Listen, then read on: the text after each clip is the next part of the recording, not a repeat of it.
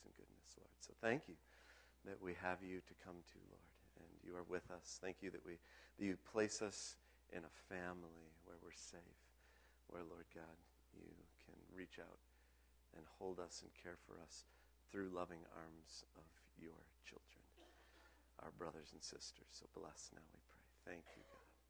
Thank you, Lord. In Jesus' name. Amen. All right. Well, I am really glad to be here with you this morning. It was not sure that that was going to happen. Uh, I uh, was traveling back uh, last night from uh, Arkansas uh, on standby, and uh, there was weather in Arkansas, and I'm sorry, there was weather in Atlanta. So my flight from Little Rock was delayed for quite a while, and so I missed my connecting flight in. Um, in Atlanta, and I didn't know whether I was going to be able to get onto the next flight or not. And because they rolled all the people, there was a bunch of us that were at the gate for the 8:45 plane that got rolled over to the, so that everybody got rolled over to the 10 o'clock plane. And how many of you know if you're on standby, you're on standby.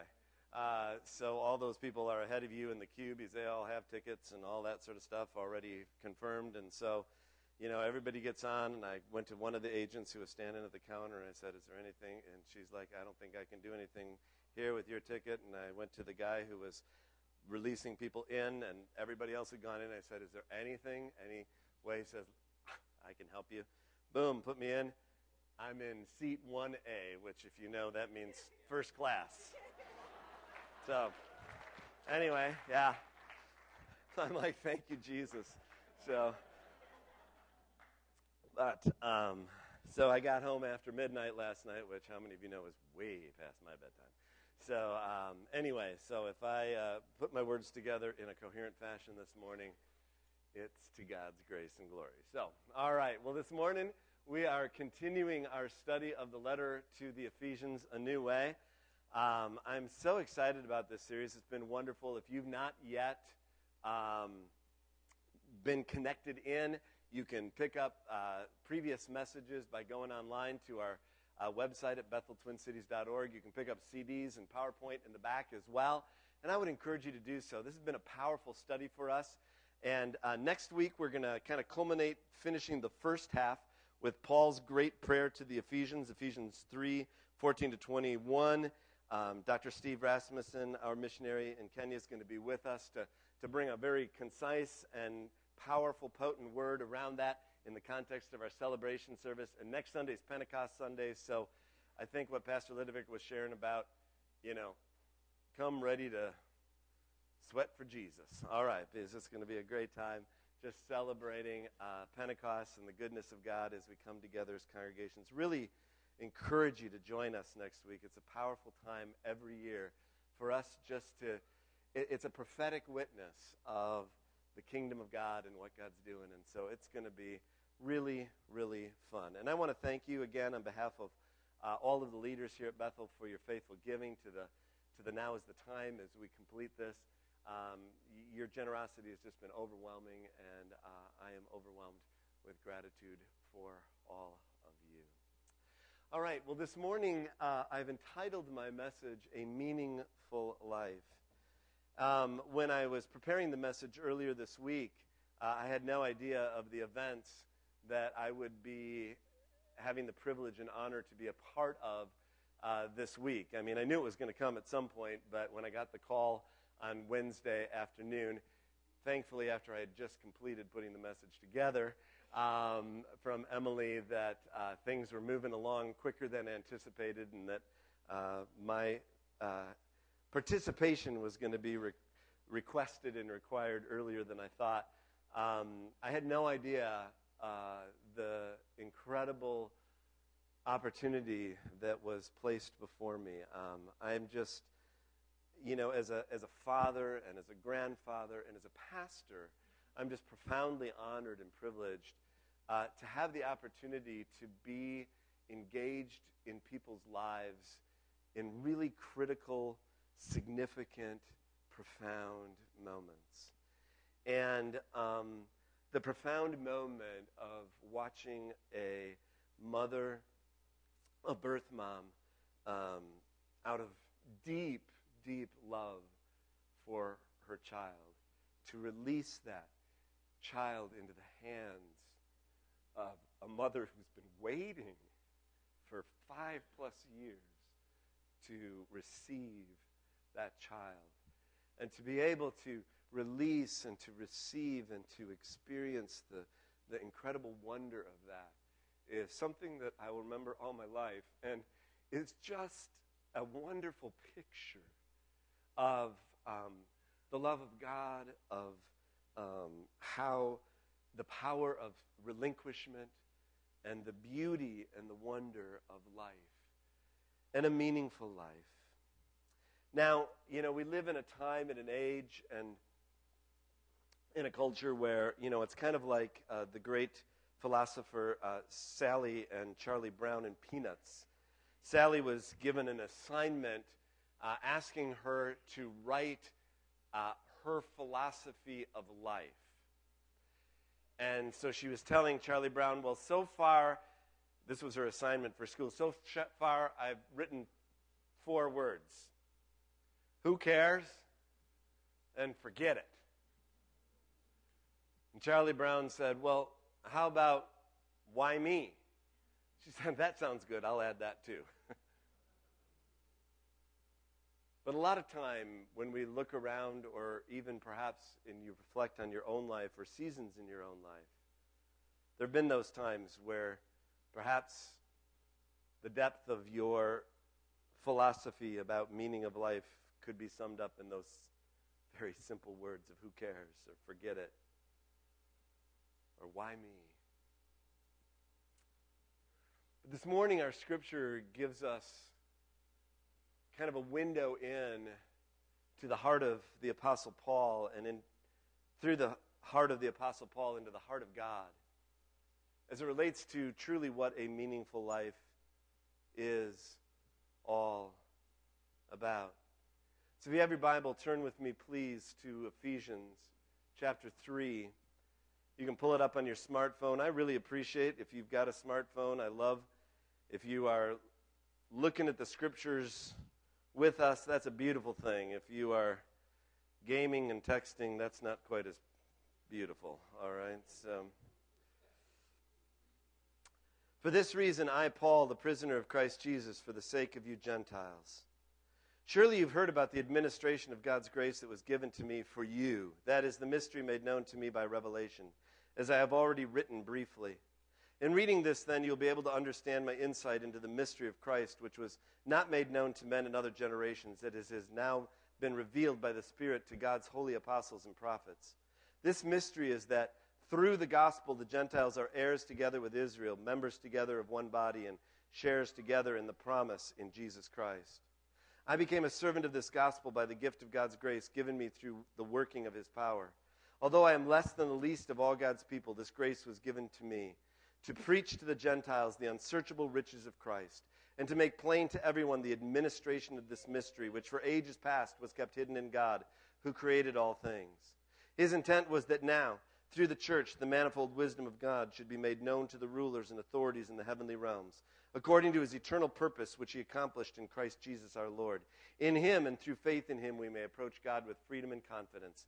I ask you, therefore, not to be discouraged because of my sufferings for you which are for your glory. And then in verse 14, he says again, for this reason. And that will be the beginning of the text for next week. But look at what he begins with. For this reason, I, Paul, the prisoner of Christ Jesus, for the sake of you Gentiles. Now, I want you to understand here for a moment, okay, this is a, this is a sermon McNugget for you, and I've, I've got specific points that I want us to, to grab hold of. But here's, a, here's an extra point that I want us to, to really understand and, and grasp this morning because it's connected to our understanding of what a meaningful life is. You know, life happens around us all of the time. As somebody told me years ago, that the, you know, the difficulty about a daily life is that it's so daily.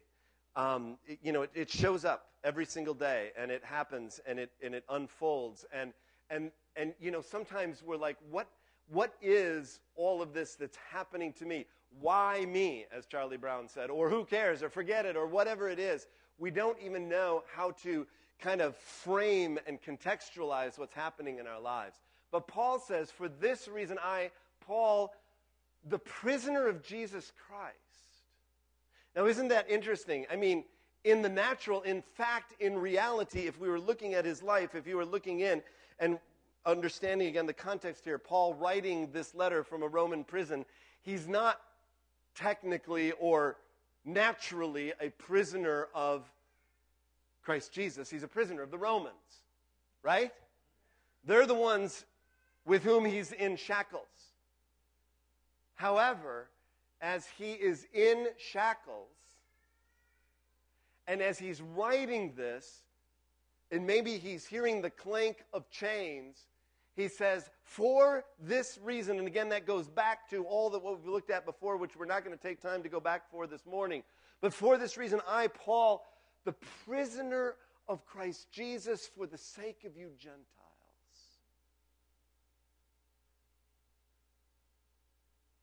You see, Paul had an understanding, he had a comprehension, an insight, which is critical for you and I to receive as well. And that insight, that perspective that we get, is so important because our perspective determines our meaning in life.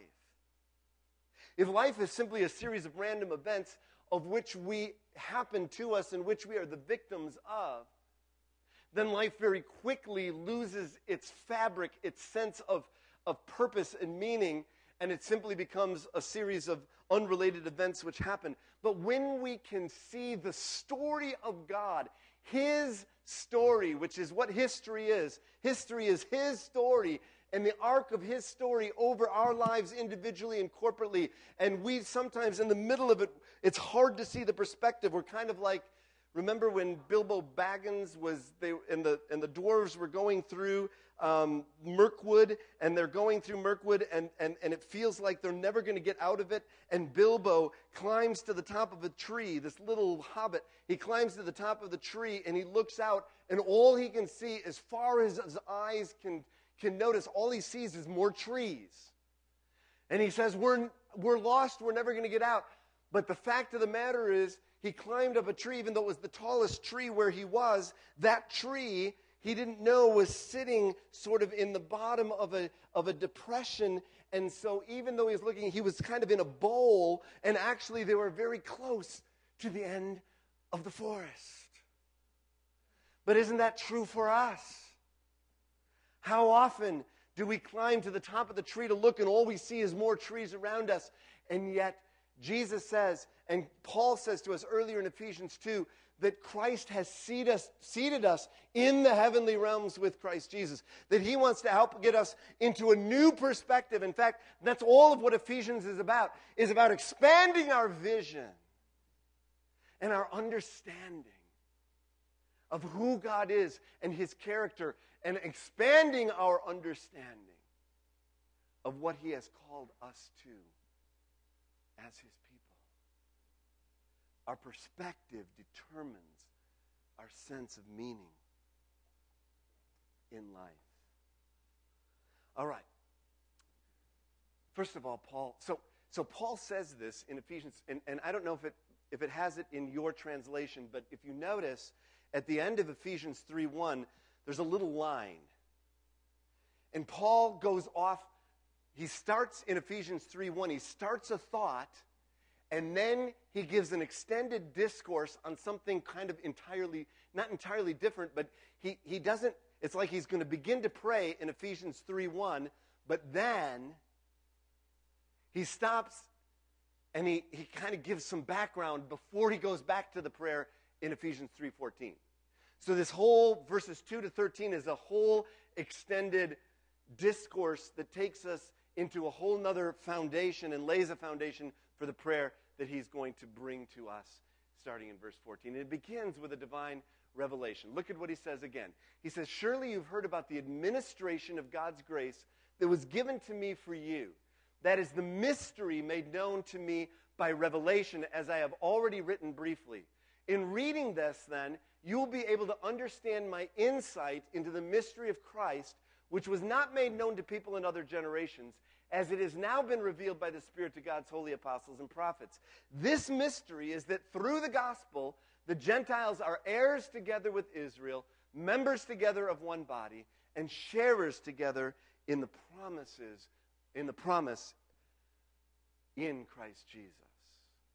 Now, let's very quickly unpack that.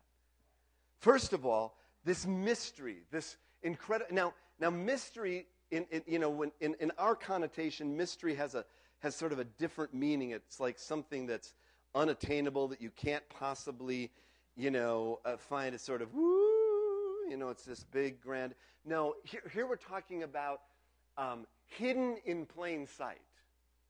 When he's talking about mystery, he's talking about something that's really hidden in plain sight.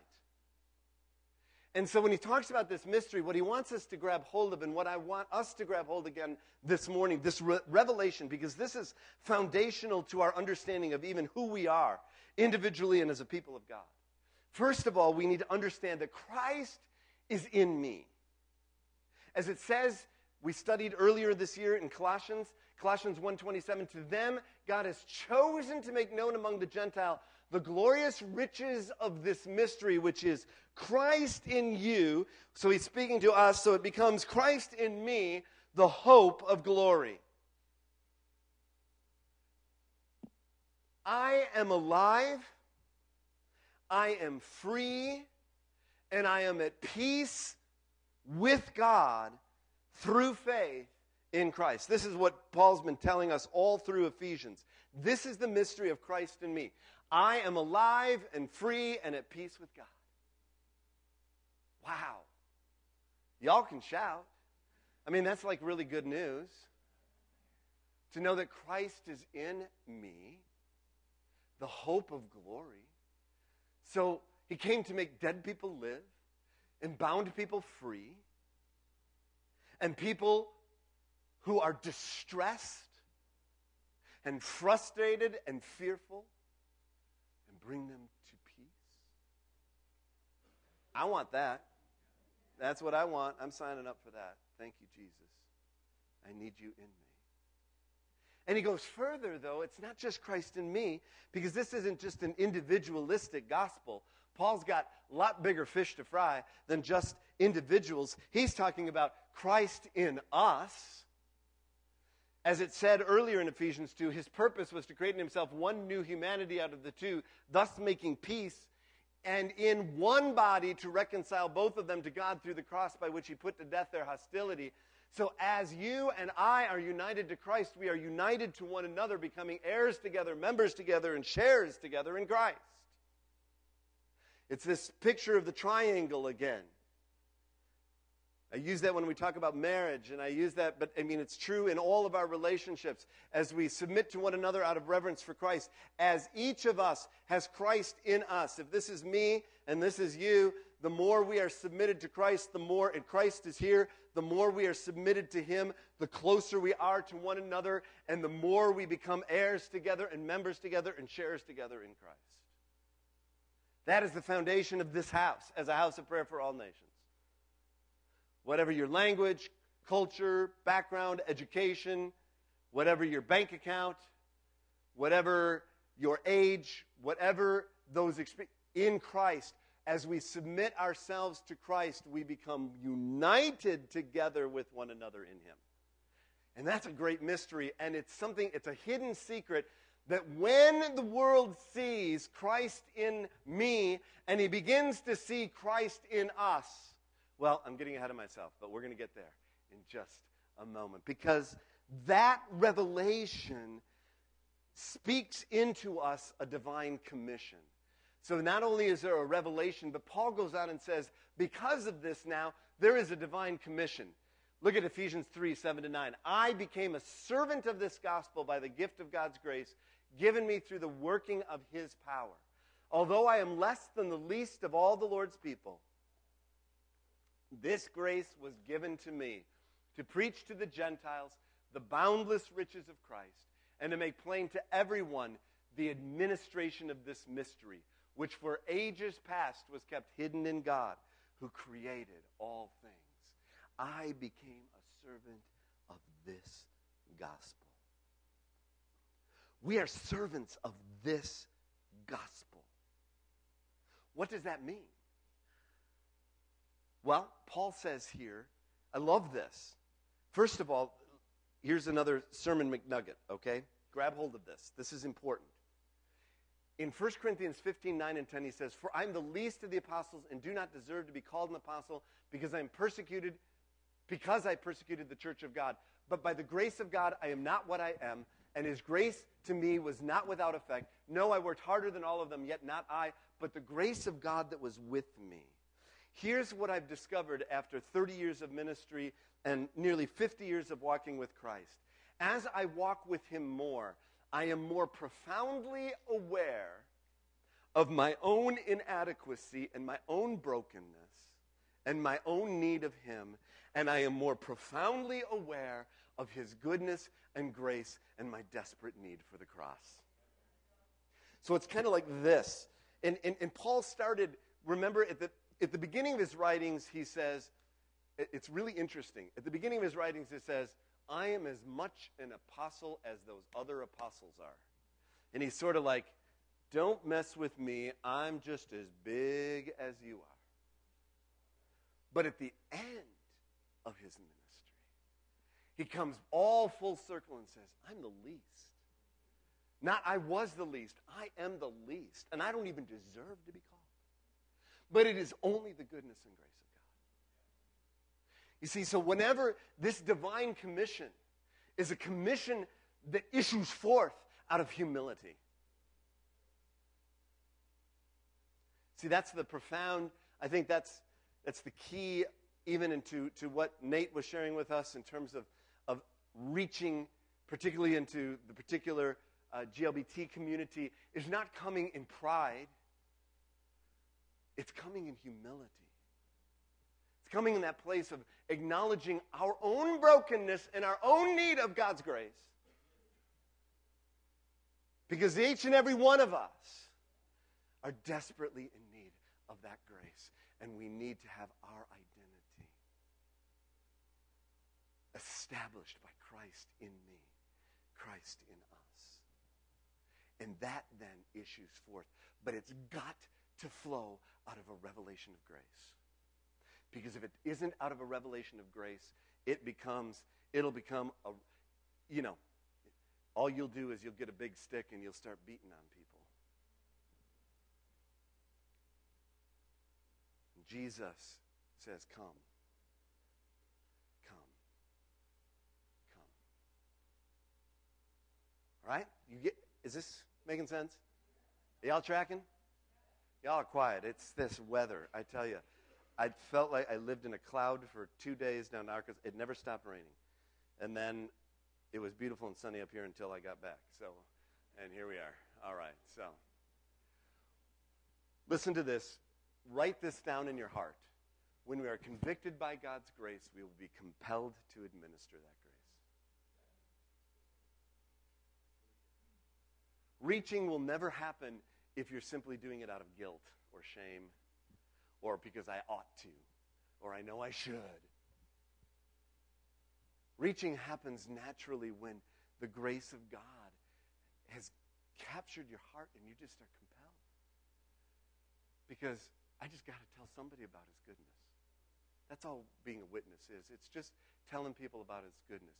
Whether it's through art, if it's painting, or if it's dancing, or if it's um, through uh, plumbing, I always picking on Rich because he sits up front. Or if it's through uh, engineering or whatever it is, or nursing or doctoring or, or um, bus driving or whatever, it's the grace of God flowing out through us. We're compelled because we've been convicted by the grace of God. Do you see this? Everybody get it? Okay, I'll move on. So, what do we do? How do we administer that grace? We, we evangelize which is a word that's fallen in disrepute, unfortunately. But here, here's, what, how, here's how Paul gets at this. He says, He's the one we proclaim, admonishing and teaching everyone with all wisdom, so we may present everyone fully mature in Christ. To this end, I strenuously contend with all the energy Christ so powerfully works in me. Here's a big part of the challenge for us with evangelism is because we try to do it in our own strength. You know, I'm going to get the tool and I'm going to have it, and then we're trying to figure and how am I going to work the tool, and you know, and, and all of that, and we're going to try to figure out. And and the thing is, and I've told you this before, if you begin to view people as targets or as tools, I think God will have a come to Jesus meeting with you like He has with me, because He told me people are not targets and they are not tools; they are treasures. They are treasures. They are treasures. Right? And it's His energy working within me that sees the treasure in that person and calls them forth into their true identity in Christ. To proclaim the good news. This is what evangelism is to proclaim the good news of the infinite grace and goodness of Christ. You just can't stop talking about his goodness and grace. If you want to get through and penetrate through somebody's life, just tell them your story. I was a mess. I was a mess. I've gone through pain. I know hurt. I understand. I, I, I, might not have the same exact hurt you've got, but I've gone through. Want you to know God loved me through that. And He doesn't love me more than He loves you.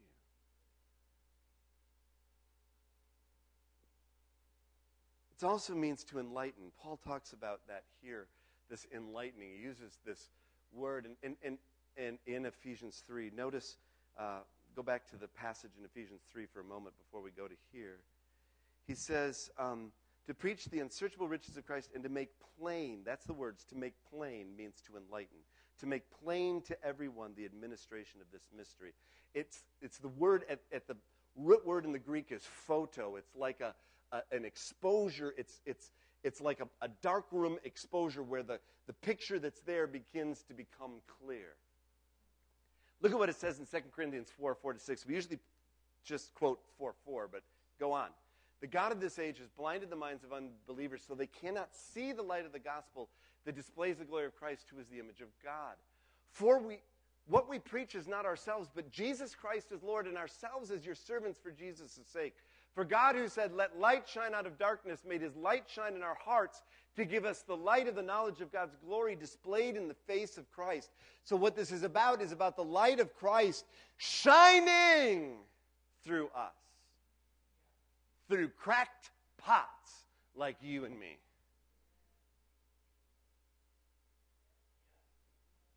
Through cracked pots like you and me.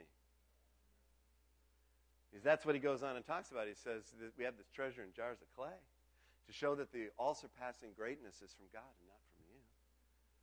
Because guess what? It's not about you. It's not about you being perfect before your neighbors. It's not about you never losing your temper. It's not about you never letting that word slip out that probably shouldn't have slipped out.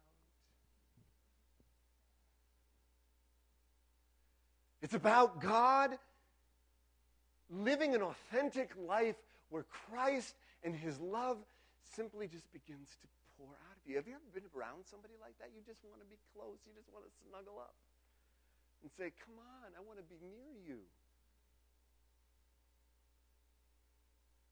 Because I want that light enlighten my heart. The God of this age is blinded. They just don't see.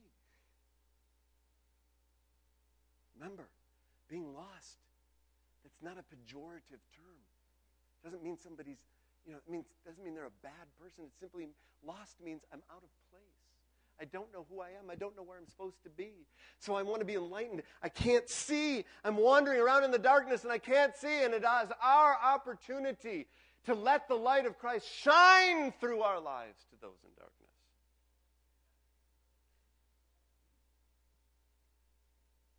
All right.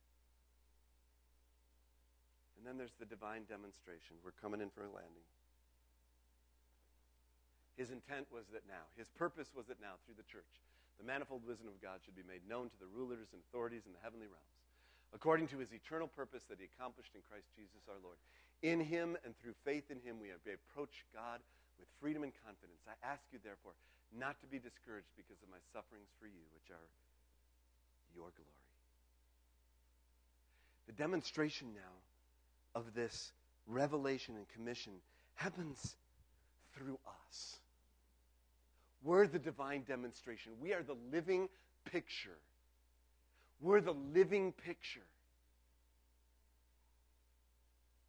We are displaying the Son, who is the image of the invisible God, the firstborn over all creation.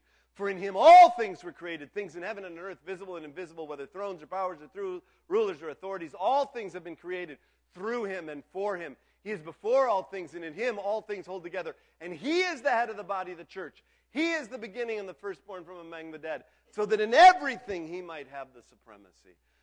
The church, John Stott, I love what he says, reflecting on this passage in Ephesians and now in Colossians as well. It says the church is a multiracial, multicultural community. It's like a beautiful tapestry, and the many colored fellowship of the church is a reflection of the many colored wisdom of God.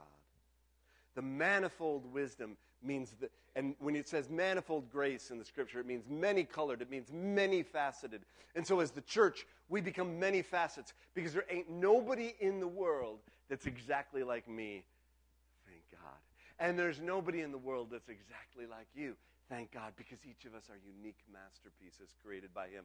And we then come together and create a unique masterpiece that displays the goodness and grace of God to the world. Because no human being can think this up. It just can't.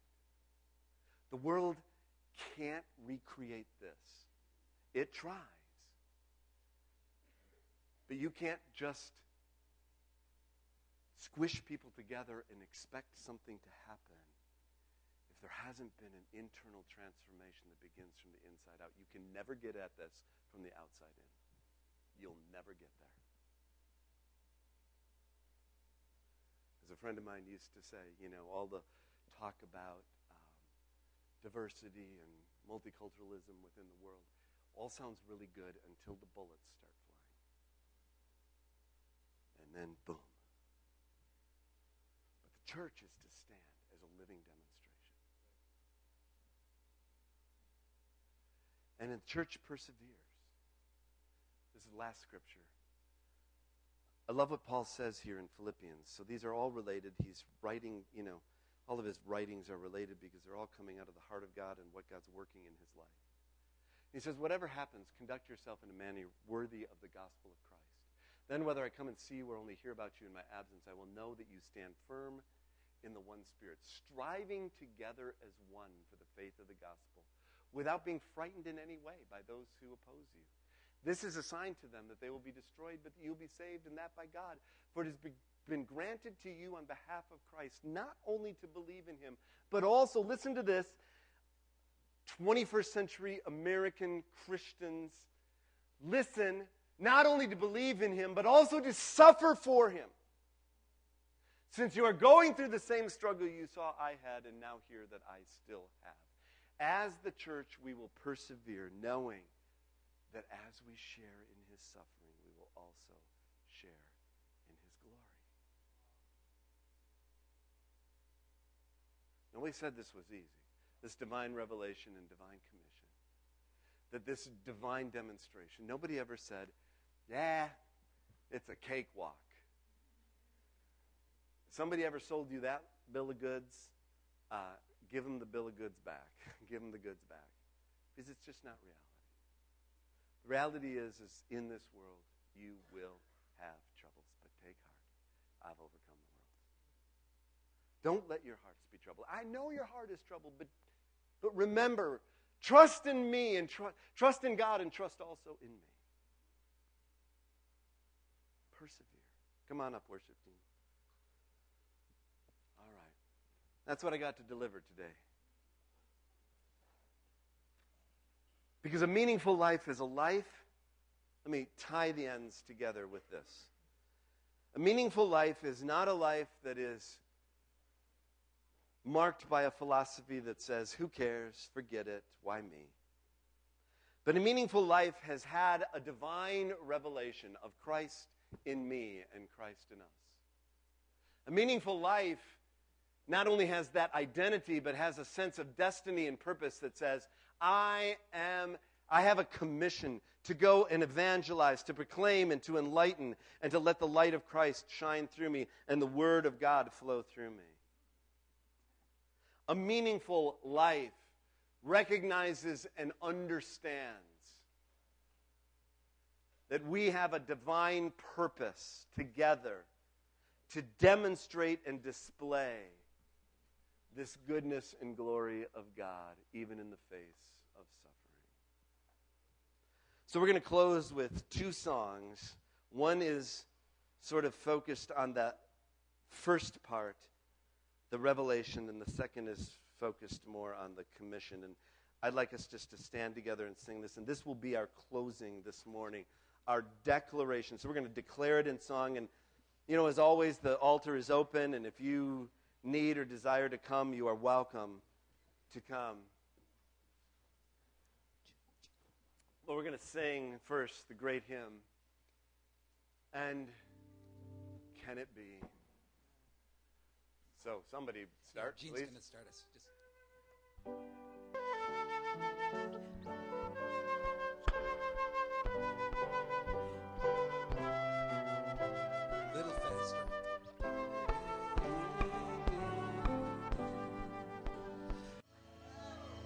If you would just take the hand of the person next to you again, I'd like to do the benediction today. It's corporate benediction over this house. As we step into this 90 days of reaching and as we continue to press out, I believe the Lord wants to give a grace for perseverance, for strength, to display, and humility to display his graciousness and goodness. So, Jesus, work in us the things that you have spoken to us this day. Lord, that you might be gloried and honored now and forever, and in this house, that your name may be magnified, that you might be exalted above all. And I pray now that this house and every individual who is a part of this house may be filled afresh this day with the immeasurable, oh, Jesus the immeasurable love of God the Father, with the irresistible mercy and grace of Jesus Christ the Son, with the inexhaustible strength and power and comfort and hope of the Holy Spirit be with you and yours. As you go from this house to yours, sent to make disciples of all nations, go with the banner of his favor over your lives. And until we gather again, either in this house or in our eternal home, I pray, Lord,